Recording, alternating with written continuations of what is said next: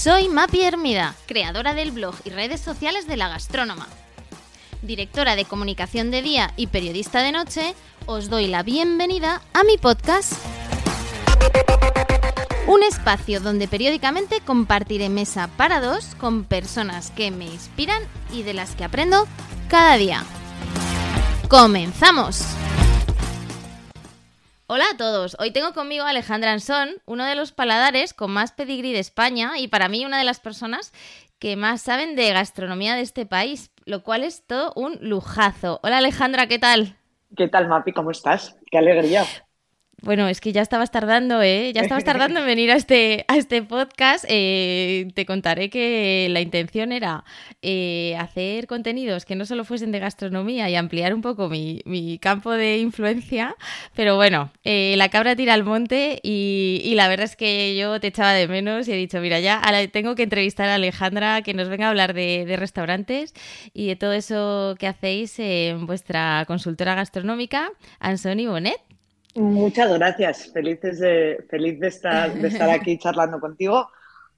Eh, al final, yo también quise hacer muchas cosas y acabé enganchada a la gastronomía, así que aquí, estamos, las dos. Cuéntame un poquito eh, qué hacéis en Ansoni Bonet junto con tu socio Miguel, eh, cómo empezasteis. Bueno, yo os vi nacer, pero, pero bueno, cómo habéis evolucionado y, hablaremos también sobre los proyectos en los que estáis ahora. Pues mira, Ansoni Bonet tiene ahora seis años, siete años. Vamos a cumplir este año efectivamente nos vistes nacer. El germen de todo fue aquel proyecto tan bonito que se llamaba The Table, que era el restaurante mm. pop-up del Hotel Urso, donde nos trajimos un montón de restaurantes de España y donde éramos muy jóvenes y nos lo pasábamos muy bien. Y un proyecto súper rompedor, innovador. O sea, un proyecto súper rompedor, innovador, divertido. Eh, y al final, pues nunca fue un gran negocio, pero sí fue algo maravilloso para todas las partes, tanto nosotros como los que eh, organizándolo, todo, bueno, era todo el proyecto de Better, que era una agencia que hacía pop-ups maravillosos y que ahora era Gocere por un lado, que sigue con sus proyectos de branding y eventos brutales, Sierra de la Higuera, que luego montó el estudio de, interiorismo, pero eran los que cambiaban el espacio en dos días y hacían cosas brutales. Y Miguel y yo que fuimos entendiendo eh, la, operativa de, los restaurantes eh, desde dentro y, con un montón de ejemplos que fueron todos esos restaurantes que, vinieron. Y ahí nos dimos cuenta que había, una necesidad dentro del mundo de la gastronomía que era diseñar restaurantes desde el punto de vista de negocio, o sea, que no fueran tanto dueños visionarios que montaran lo que les gustaba, sino una empresa a través de estudios de mercados, de, realmente entender al, público, esto que montara, que, hiciese una consultora gastronómica muy, muy global, desde empezando por la parte de concepto y de plan financiero y a partir de ahí aterrizándola en todas las patas de, en todas las patas del proyecto. Lo que habíamos visto es que había muchas agencias de marketing que desarrollaban conceptos, pero quizás desde el punto de vista muy de marca. Entonces, vamos a hacer un restaurante mexicano y la marca es esta y luego me voy a marca y a comunicación. Y luego había muchos o ex jefes de cocina o ex jefes de sala que eran eh, consultores de la parte de, cocina o de la parte de servicio pero quizás esa visión muy, muy, muy holística, digamos, ese palabrejo, eh, muy holística del negocio de la hostelería no estaba tan clara. Y, nosotros empezamos haciendo eso y empezamos haciendo de todo. Hacíamos eventos, hacíamos consultoría estratégica, eh, si había que hacer algo de comunicación lo hacíamos, pero bueno, poco a poco nos hemos especializado en abrir restaurantes y básicamente ahora mismo es a lo que nos, a lo que nos dedicamos. Bueno, y esto de abrir un restaurante, ¿no? Que la gente, eh, como cuando, cuando a uno le toca la lotería, ¿no? Yo monto un bar. Eh, qué complejo es. Es decir, o sea, ¿cuánto desconocimiento hay? Eh, todo el mundo cree que es mucho más sencillo de lo que es. ahí siempre decimos que nosotros trabajamos con muchos empresarios hosteleros, sobre todo de fuera de España, que quieren montar en España, entonces ellos saben perfectamente cómo funciona el negocio y no hay que contarles mucho. Trabajamos mucho con marcas que quieren, que quieren hacer negocios de hostelería como una experiencia hacia su cliente o para que mejorar su posicionamiento, mejorar su notoriedad, que es otra vía, pero cuando nos vienen emprendedores de los que dices vamos a montar un restaurante, lo primero que hacemos es un par de sesiones para que entiendan lo que es y, hacer criba a partir de ahí, porque les haya mucha gente, yo creo que le, que le hemos ahorrado mucho dinero diciéndole no te metas porque no tienes los mimbres para hacer esto. ¿Cuánto cocinero hay, no? También que, piensan que un restaurante es la, la propuesta gastronómica, ¿no? Sí, ¿Y cuánto fracaso de restaurante de cocinero hay cuando son cocineros maravillosos que si trabajaran con alguien que entiende el resto del negocio de la hostelería, harían propuestas brutales? Es, es, si es que es el tema de la hostelería, es que la comida es una parte, el servicio es otra, el espacio es otro, el, el quién haya en el local es otro, la iluminación. Eh, justo llevamos toda la mañana hablando de, iluminación y quizás es de las cosas más clave que hay en un restaurante y que muy poquita gente invierte dinero en eso. Bueno, son muchísimas cosas. Y eso es montarlo, que es, lo, que es la parte fácil. Luego gestionar el día a día es, la parte complicada. Muchas horas. Ya, ya. Fíjate, hablabas de, iluminación. Ayer, ayer estuve en la llorería, que yo no lo, conocía, lleva ya un año abierto. No sé si tú has no estado, Alejandra. Bueno, pues eh, recomendaciones de la llorería por todos lados. Lo típico que te, que te hablan del sitio, vas, bueno, al final son pues típicos chavales talentosos que, que, que están ahí en, en Chueca, bueno, en Chueca, Alonso Martínez. Em, y que vienen pues de, de, Smoke Room, de Dani García y bueno, pues eh, cocina como de casa de comidas pero rica, ¿no?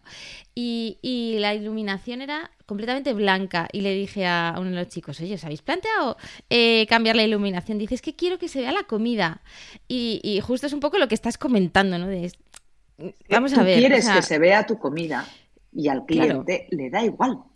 Lo que quiere es no tener un foco y sentirse feo. Y ver al de enfrente feo. Efectivamente, efectivamente. Y justo estaba, me estaba viniendo a la cabeza este ejemplo.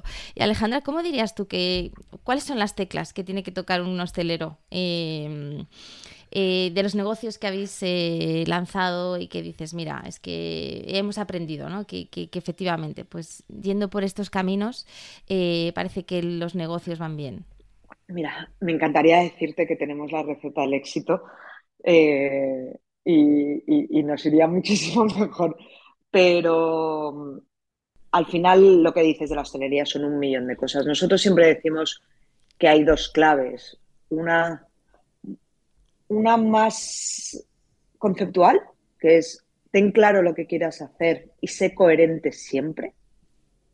Es decir, decide qué quieres montar y no pierdas ese foco yo quiero montar un bistró pequeñito, pero de repente en, mira, nos pasó con un cliente que quería montar, que quería montar eh, una cosa como muy de día, eh, que cerrara a las nueve de la noche, de repente encontró un local brutal, pero que era un local que pedía noche. Entonces nos miró y dijo, no, pues aquí montamos una coctelería y tal. o sea, tú no puedes estar montando una cosa y porque te encuentres un local de repente cambiar radicalmente lo que quieres. Entonces, hay una parte de ser coherente, es decir, la carta tiene que ser coherente con la iluminación, con el discurso de los camareros, con, o sea, un poco con, todas las partes del, proyecto. Y por otro lado, eh, hacerte eh, el genio del Excel. Ya. Y igual que tienes que ser coherente a nivel conceptual, tienes que ser coherente a nivel números. Y es muy fácil desviarte en un restaurante. Eh, poner poner 10 un 10% más de, solo, de solomillo en todos los platos, eh, significa directamente que va a tu cuenta de resultados. Em, pensar que tú tenías un negocio planteado para estar pagando un alquiler de 6.000 euros y enfrentarte a uno de 15 porque te, has enamorado de un local, probablemente te haga que, pierdas dinero y que el negocio no te vaya bien. Em, cambiar los, los, presupuestos de inversión porque te, has enamorado de un suelo, de una tela, em, son, son, cosas que parecen tonterías, pero que cuando estás trabajando en el día a día los proyectos, pues como metido en la vorágine de la inversión, siempre es muy fácil decir, pues hablábamos de, obras de casa, que, el que lo haya hecho le ha pasado, ¿no? Que es que no, es que me gusta más este interruptor, pero poco a poco, poco a poco, pues un 40% más. Y, rentabilizar un restaurante eh, tiene lo suyo y por lo tanto la, cabeza numérica es, es, clave. Y la cabeza numérica día a día y analizarlo día a día. Esto es un negocio, no se puede tomar como un chiringuito. Y si tuvieses que decir eh, ahora las tendencias, ¿no? ¿Y dónde ves que hay hueco para, abrir eh, nuevos conceptos? Eh, eh, Madrid está que arde, o sea, yo esto de que das una patada ahí sale... Ahora hablábamos hace poco de, también de los speciality coffees estos que dices, pero bueno, es que giras la esquina y un speciality coffee. ¿Dónde crees que está ahora mismo el negocio? Pues miren, los specialty coffees en uno de ellos, porque... Eh, hay que abrirse uno, Alejandra. ¿Cuántos hay? Y todos, absolutamente todos están llenos. A mí me da mucha paz pensar que la gente se ha hartado de tomar mal café. Igual que hay panaderías mm, buenas que están empezando a salir también como setas, pero que también lo dices, nos hemos hartado de comer mal pan. Y la gente entiende que ahí se puede hacer una inversión. Mira, yo veo que Madrid esa parte madrileña del ocio y de restaurantes que son, que, son más, más fiesta o más lugar de encuentro más ocio que restaurantes, creo que ahí todavía hay un filón brutal porque la gente aquí nos gusta salir y pasárnoslo bien y seguirá habiendo hueco. Eh, creo que todavía hay mucho espacio eh, para abrir restaurantes de cocinas internacionales que no tienen mucha representación en Madrid siempre pasa que en los países donde hay una cultura gastronómica potente, es muy difícil la entrada a restaurantes internacionales fuera de, del japonés, el italiano y el chino de toda la vida. Pero, pero al final tú estás en Londres, en Nueva York y tienes un coreano, eh, el otro día estuvimos en Londres, era un coreano inspirado en, en Town de Los Ángeles. O sea, no es un coreano coreano, ¿sabes? Que ya como que le dan siete vueltas a la, especialización o restaurantes. Bueno, al final nosotros con Fire, eh, la cocina de Oriente Medio y la cocina israelí es un filón en todo el mundo y en María. Israelí con argentino. bueno, esto era israelí. rizar el rizo. Bueno, luego, si lo piensas, eh, Argentina tiene una de las comunidades judías más importantes del mundo y ellos eran unos judíos argentinos, por lo tanto, en el fondo era su mezcla. A la que llevaban toda la vida habituados porque es lo que habían hecho en su casa siempre, ¿no? Como muchos platos de, esa influencia judía sumado a que son argentinos y por lo tanto eh, las parrillas eh, son icónicas. Pero, pero lo, que digo, o sea, tendencia en el mundo es la cocina israelí y aquí hay una representación muy pequeñita. Y nosotros eh, seguimos impresionados porque de los proyectos que hemos hecho creíamos que iban a ser de los más complicados de que funcionara y que la gente lo entendiese y quizás es el gran éxito es Nunuka, el, el georgiano. Nunuka el georgiano, ¿no? Bueno, y Zingara también que habéis abierto. Y Zingara que es vegetariano, que también tiene un punto de, oye, pues lo mismo, tú te vas por el mundo y la cocina vegetariana y vegana está completamente integrada, integrada en todos los restaurantes, en, menús habituales, integradas en ofertas completas veganas o vegetarianas que la gente va, como aquí un día vas a un peruano y otro día vas a tal. Mm. No, pues es curioso porque cuando, eh, cuando eh, bueno, eh, quedé para, para, comer en Nunuca, em, dije, ostras, cocina georgiana, qué pereza, ¿no? O sea, el primer pensamiento que te viene y dices, uff, pues si es una comida, además es una comida de trabajo.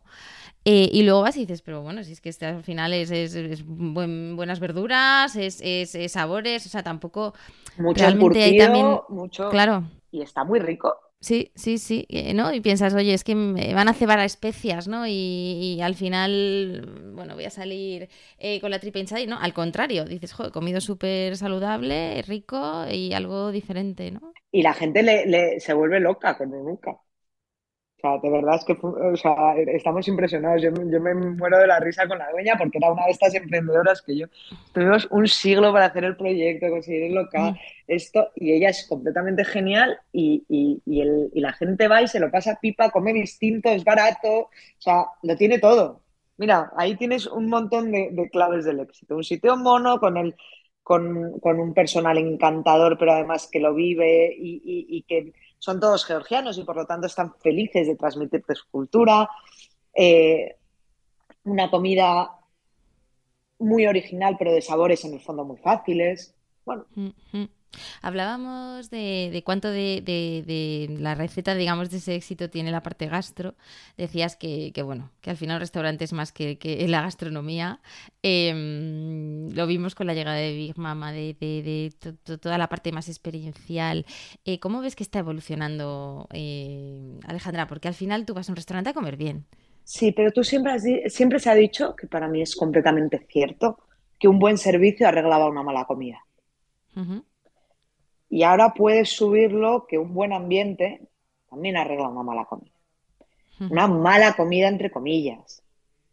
Eh, una comida normal.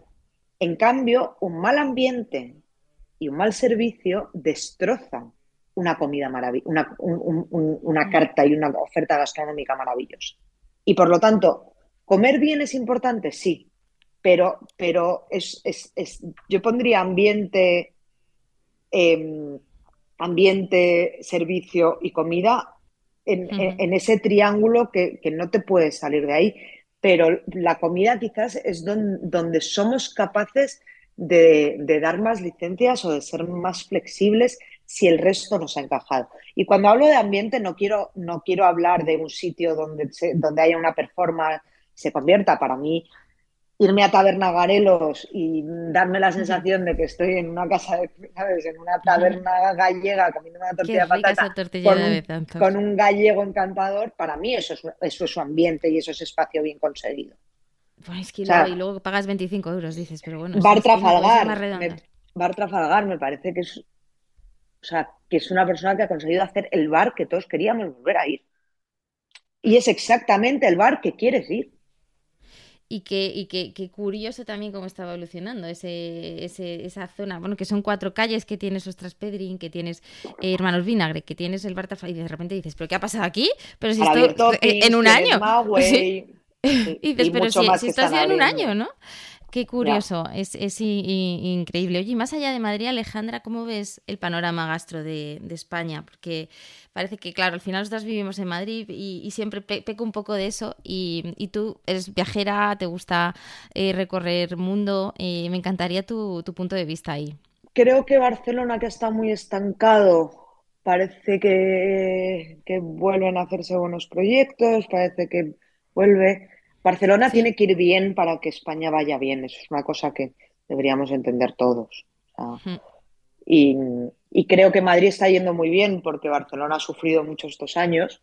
Eh, ¿Sabes? Todavía mejor de, lo, de, la tendencia que llevaba, porque Barcelona ha sufrido, pero eso no viene muy bien. Barcelona tiene que, volver a coger su hegemonía o, su fuerza o su mm. fuerza gastronómica.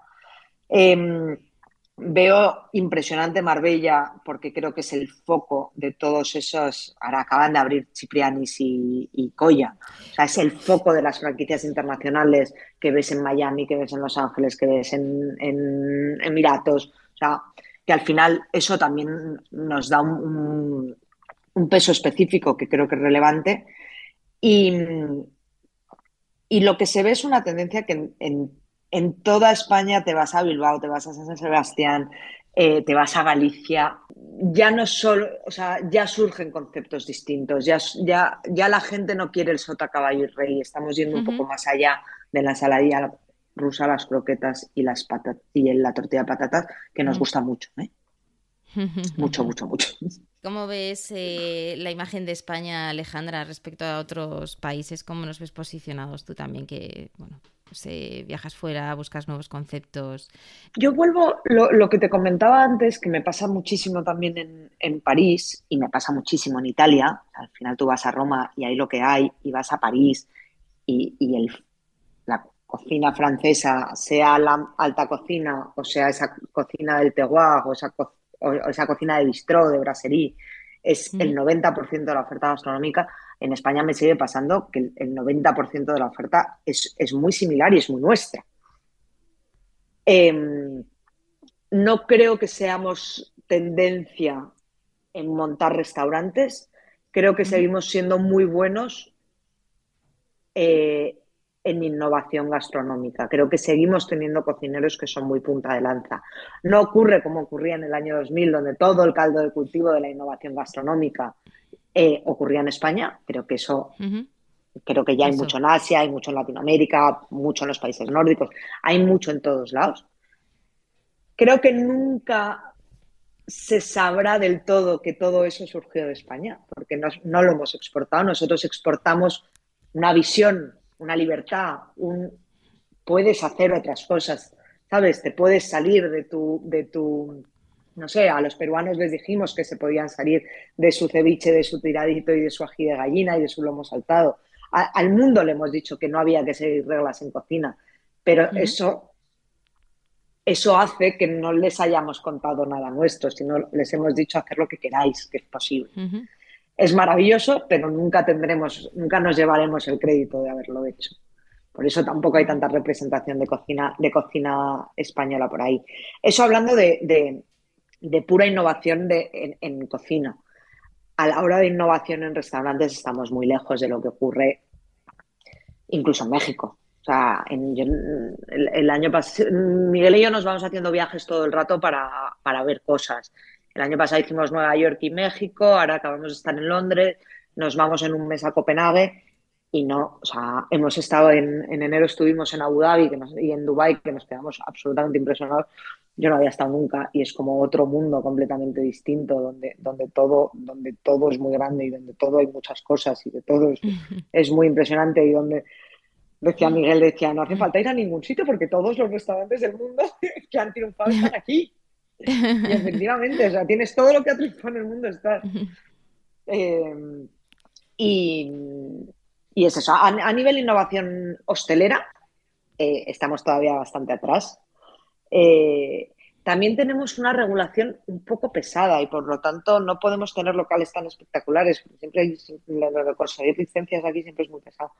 Pero, pero por, ese, por ese lado nos queda bastante.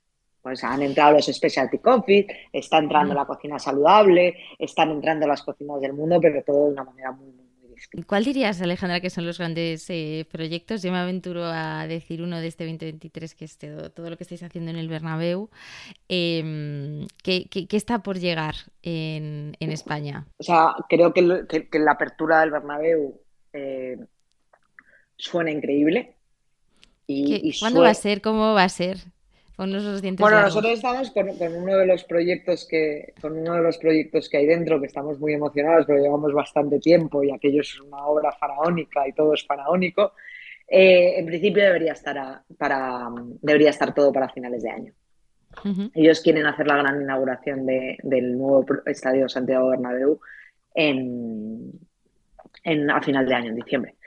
Eh, y entonces es hacer trabajar dentro de una obra faraónica, porque realmente creo que es la obra civil más importante que se ha hecho en el centro, no sé cómo, no sé cómo lo dicen, pero eh, realmente es titánico lo que están haciendo. O sea, están cavando siete metros, metiendo un césped que sale, las gradas de que era un hormigón de los años 60, pues ahora se abren para que entren camiones para, para, los, para los espectáculos, para los conciertos. O sea, están haciendo una cosa impresionante. Y, está, y están rehaciendo un centro de Madrid. Y la influencia que debería tener el Bernabéu o el, en, el, en Madrid va a ser brutal. Porque otro de los grandes cambios de Madrid, yo también hablo mucho de Madrid, eh, Mapi, porque también es lo que más conozco. Eh, uno otro de los grandes cambios de Madrid es lo que está ocurriendo, lo que va a pasar en, todo, en toda la zona norte, ¿no? Ese nudo norte, todo lo que va a pasar en Chamartín, el, todo el núcleo nuevo de las cuatro torres con, con, la universidad, que también está llevando mucha gente hacia, hacia, esa zona. Y por lo tanto del Bernabéu hacia el norte es probablemente donde veamos los, los grandes cambios. Otro pro, proyectos así como muy, muy faraónicos de gastronomía probablemente sea el proyecto de la finca, que se va a ir, eh, bueno, decían que se iba diverso, que yo entiendo que se irá, eh, se irá para allá, se va a mudar del, del Eurobuilding, pero también es un centro de 11.000 metros de restaurantes con vistas. O sea, un poco proyectos que puedes ver, que puedes ver en, que no veías tanto en España que veías, que veías fuera. Eh, todo el, edificio Metrópoli con el, con el hotel de con el hotel del grupo de Sandro, del grupo El Paraguas, que eso va a ser impresionante en, quizás el edificio más emblemático de Madrid, ¿no? la esquina entre Gran Vía y entre Gran Vía y Alcalá. Eh, y luego nosotros proyectos grandes tenemos Trocadero, que, que, se sale de la Costa del Sol.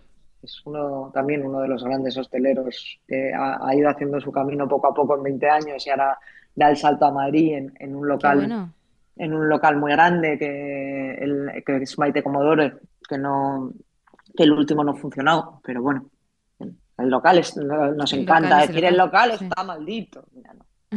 bueno, esto. No hay locales malditos, hay malos proyectos. Ni malas gestiones, sí, completamente. Oye, ponos los dientes largos de los viajes que has hecho. Hablabas de que has estado por Londres. Eh, pues mira, nos hemos ido a Londres con todo el equipo, porque el año pasado fue un año muy duro y todos eh, dieron el do de pecho muy bien dado y les juramos que si sobrevivíamos el año nos, íbamos todos a Londres y así que cumplimos nuestra palabra y además porque la pospandemia supongo, ¿no? la pospandemia, eh, el equipo de concepto también es, importante que, que, viaje y que vea cosas y demás. Claro. Y, nos hemos hecho un recorrido muy divertido por Londres. Eh, y hemos hecho mucha coctelería mucha coctelería, que, es algo que, también entra aquí de manera discreta, pero que va entrando. Te diré que en coctelería, Alejandra, cuando, bueno, a Bran y a mí nos encanta eh, ir, hacemos nuestra escapada a Londres al menos una vez al año, eh, y sitio obligado es de Conagut, tomarnos un cóctel. Ah, eh, y, lo, vamos, lo reservamos con tiempo y, es como, bueno, un ritual, ¿no? El, ah, cóctel de Conagut. Es, es brutal. Y es que al final en Londres ahora tienes todas esas coctelerías clásicas, que es el Connaught, el Dukes, el, eh, el bar americano, o sea, un montón de unas coctelerías, pues esas de, de, cuero verde, que son maravillosas. es como el, el mazarino de Londres. Eh, totalmente. Ese, olor a, a naftalina, pero dices, el, olor a, puro que se fumó Winston Churchill, completamente. pero luego tienes unas coctelerías súper contemporáneas. Estuvimos en un sitio que se llama Taller, que es alucinante, en otro que estuvimos, Estuvimos y de hecho me peleaba con Abraham porque él decía, yo, yo prefiero Taller, que eh, además salió en los 50 eh, y tal, y fuimos por eso, porque al final pues nos guiamos por, la, por este tipo de listas y, y, y nos peleábamos, ¿no? De quién era más clásico, quién era más moderno. Em, y, sorprende, ¿no? Que el tipo de coctelería que es, que dices, pero bueno, si esto al final es un local diáfano, eh, es un cóctel ramplón, y lo bueno que está. Sí, yo me tomo un cóctel de azafrán que de verdad es de los cócteles más ricos que me tomo nunca. Fíjate. Y luego fuimos a otro brutal que se llama A Bar with Shapes for a Name, que es oh. eh, pequeñito, todo como panelado en en madera, los camareros con una especie de monos hechos, que les preguntamos de dónde es ese uniforme, hecho a medida. O sea, cada vez que entra alguien a trabajar aquí, le mandan a un, a un tailor, a un sastre, a hacerle el mono y elige el color dentro de la gama de colores que tiene en el local, elige el color con el que se siente más identificado. Y decías, es que esto es lo del mono de todas formas está, está, últimamente muy de moda, ¿eh? Porque los de Mudra también van con su mono rosa. Mono rosa, Pacífico va con su mono blanco. Sí, sí, sí, sí, está muy de moda el, mono. Oye, ¿qué más cosillas así, eh, últimos descubrimientos gastro, Alejandra, que hayas hecho ya, por España? No sé, ¿qué te viene a la cabeza? ¿Qué me viene a la cabeza? Mira, tengo muchas ganas, que me bajo la semana que viene a Marbella, tengo ganas de ir a probar el, lo que ha hecho la milla en el, en el parque de Marbella que tiene muy buena pinta. esos chicos son. Sí, que lo hacen muy bien. Em, ¿Qué más cosas? Así que hayas dicho últimamente que te hayan sorprendido, que bueno, a ti ya es difícil sorprendente de, todas formas, ¿no? ¿Tú te sigues todavía sorprendiendo con esto de, lo, de la gastronomía? Eh, me sigo sorprendiendo, por supuesto, y me sigue encantando. Es verdad que pasas por, por cuando, al final, cuando la gente que, se cree que me dedico a comer por ahí. Eh, y que qué planazo. También, también. Y, Que, qué planazo. Y es verdad que hay, hay momentos que te, que te hartas mucho. Me reía escuchando la, la, entrevista que, hiciste con, el guardián en el centeno, em, que decías, es que yo hay temporadas que me lleno, ¿no? Y yo estoy decía, que me, siento súper identificada con Alejandra de, le estoy cogiendo manía a esto de los restaurantes. Yo, a mí me pasa que digo, ostras, o sea, necesito una temporada de no quiero ver un restaurante más. No, es que es esos momentos de estoy llena. Y, y nada te hace demasiada ilusión. Entonces tienes que resetear un poco y decir, oye, otra, otra, vez para, otra vez para adelante. Y no sé, así de... Mira, estoy entusiasmada con los 33, que es una cosa como muy básica y que todo el mundo está entusiasmado con las 33, pero realmente... ¿Qué ha pasado en ese sitio? ¿Qué ha pasado? Una conjunción de la perfección. ¿Cómo lo explicas? Es, es todo bien. una oferta que a todo el mundo le entusiasma, un local maravilloso en la zona mejor eh, un punto informal que todo el mundo está deseando, que, tiene muy... O sea, tienes muy...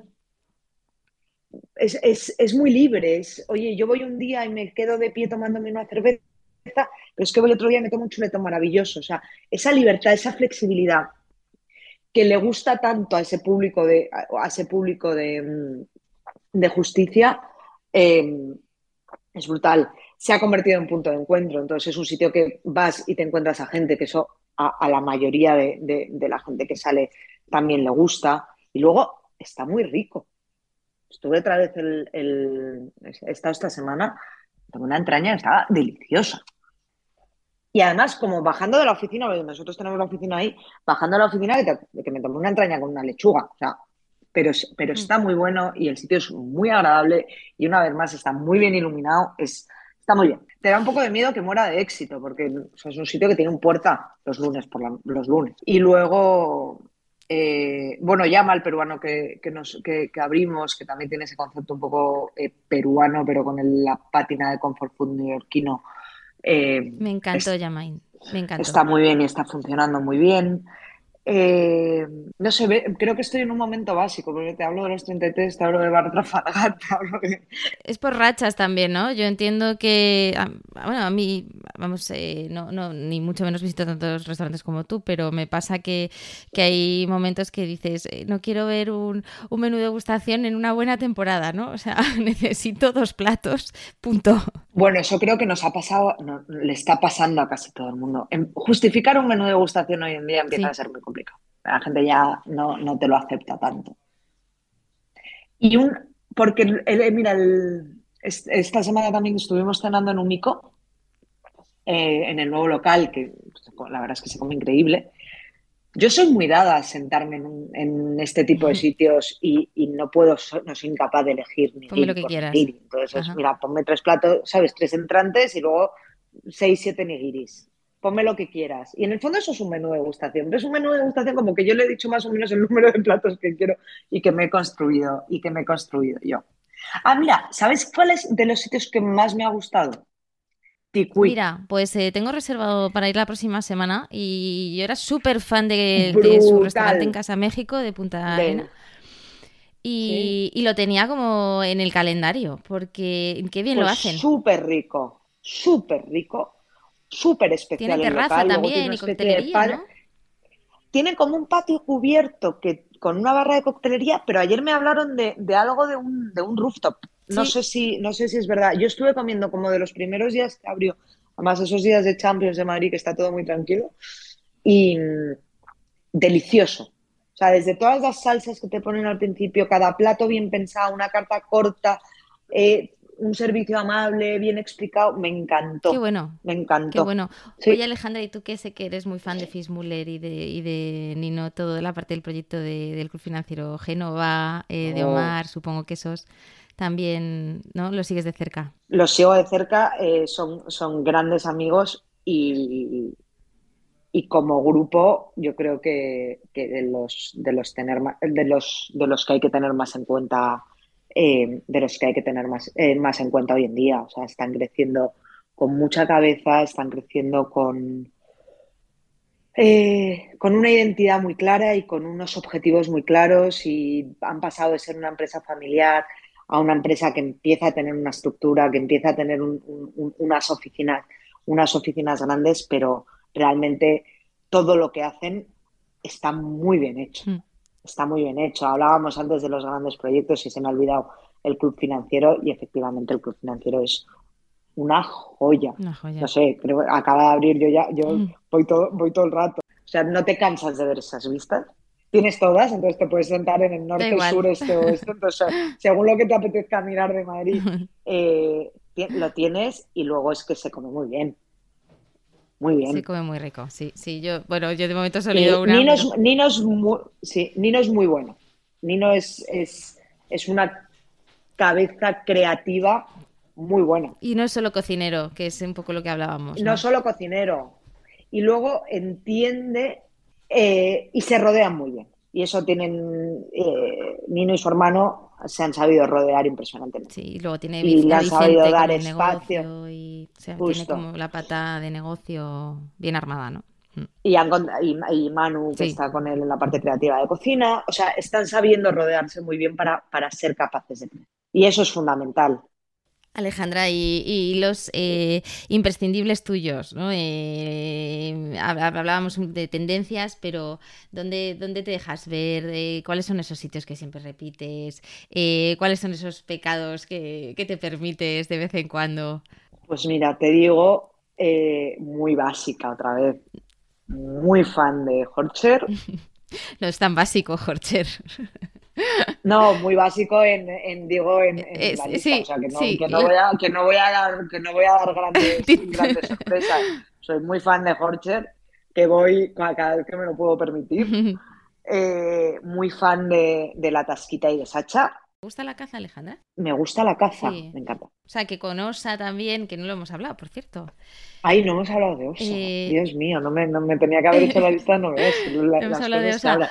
Osa es brillante. Eh, y voy muchísimo a la ancha, pero porque vivo enfrente de la ancha del Príncipe de Ni no se muere de la risa y dice que siempre que da igual lo que haga, que voy a comer lentejas. Efectivamente voy a comer lentejas. Oye, esos platos, y esos platos, Alejandra, que bueno, pues que son un poco tus, tus, tus, pecados ocultos o eso que te permites de vez en cuando, tu indulgencia. ¿Cuál es mi indulgencia?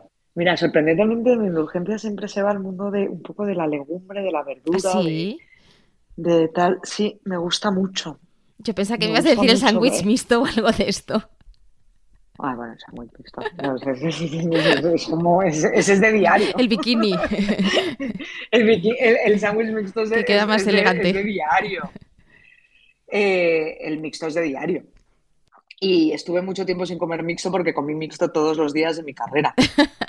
Cinco años, cinco años de carrera, cinco años Oye, por cierto, que bicheando, digo, pero ¿en qué momento has estudiado biología? ¿Me lo puedes explicar?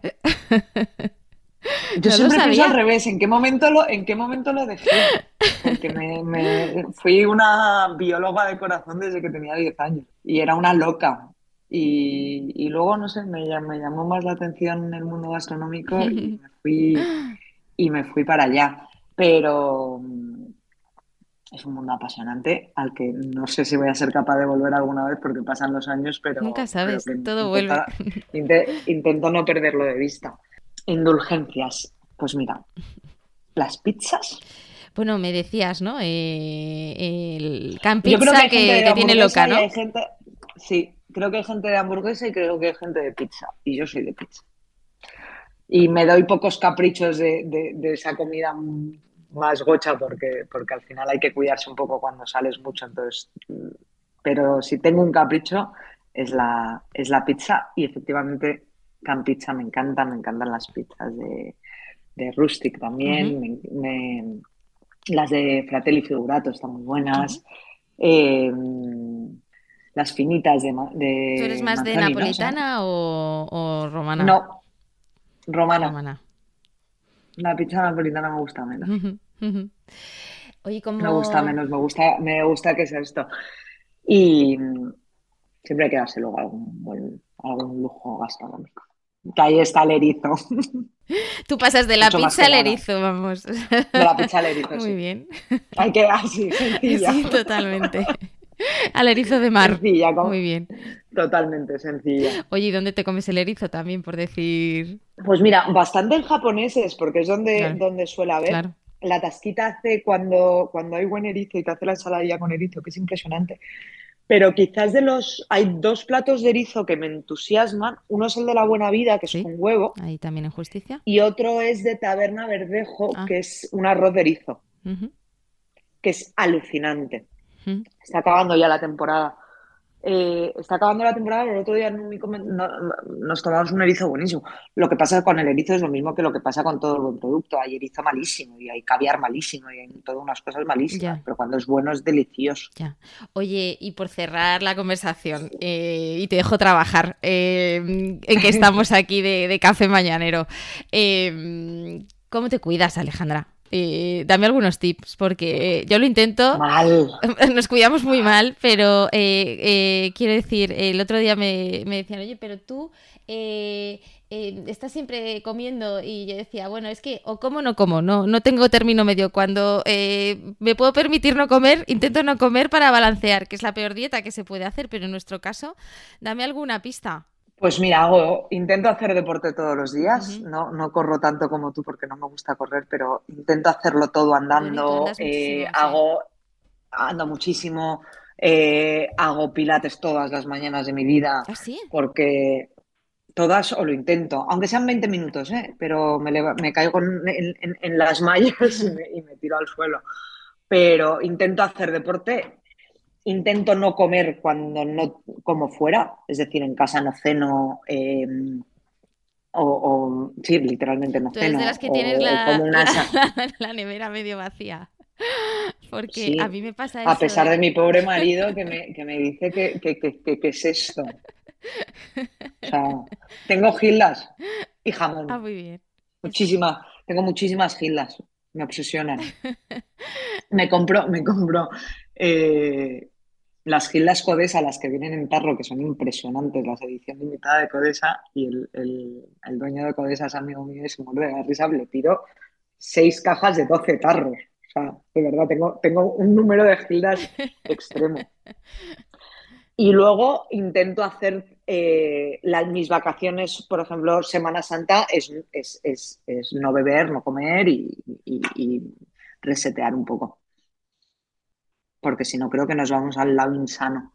Qué bueno, qué bueno. De todas formas, oye, aquí, como yo siempre digo, no hay alimentos buenos ni malos, ¿no? Que como dice Paracelso, todo en exceso, aunque sea lo más sano, también es, es malo y cualquier, la, dosis está en la cantidad, ¿no? Y, es verdad. Totalmente. Yo tengo, tengo a mi al, ejemplo de mi padre. tu padre que siempre se deja comida en el plato, o sea, eh, ¿eso es real o es él come la...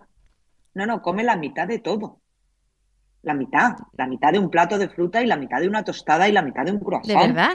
Y la, la mitad. Yo pensaba pues que era como una falsa, un mito. Todo, todo, come, o sea, es, es, una disciplina germánica. Y yo toda la vida me he comido un plato y medio. El medio de lo suyo. Claro. Mi hermano y yo, que éramos los, los comilones, porque mi hermana no come, eh, mi hermano y yo nos matábamos por, acabarnos el plato de mi padre. Claro, yo todavía comiéndome el plato y medio. Un desastre. Un desastre, pero esa es la dieta, el poquito. Y luego, por supuesto, no comer. Niños, no comáis ultraprocesado. ni, ni mucho azúcar. Ni mucho azúcar. Bueno, pues lo dejamos ahí, Alejandra. Millones de gracias, que lo he disfrutado muchísimo. Igualmente, qué divertido. Tendremos otra charla en breve. nos vemos muy pronto y gracias de nuevo por haberme hecho este huequito, Alejandra. Gracias por invitarme. Y hasta aquí la entrevista de hoy. Si te ha gustado, no dudes en dejarme un me gusta en tu plataforma de podcast habitual o ayudarme a mejorar enviándome cualquier comentario a través de mi Instagram, arroba la-gastrónoma o mi blog lagastronoma.com. Gracias y hasta el próximo podcast.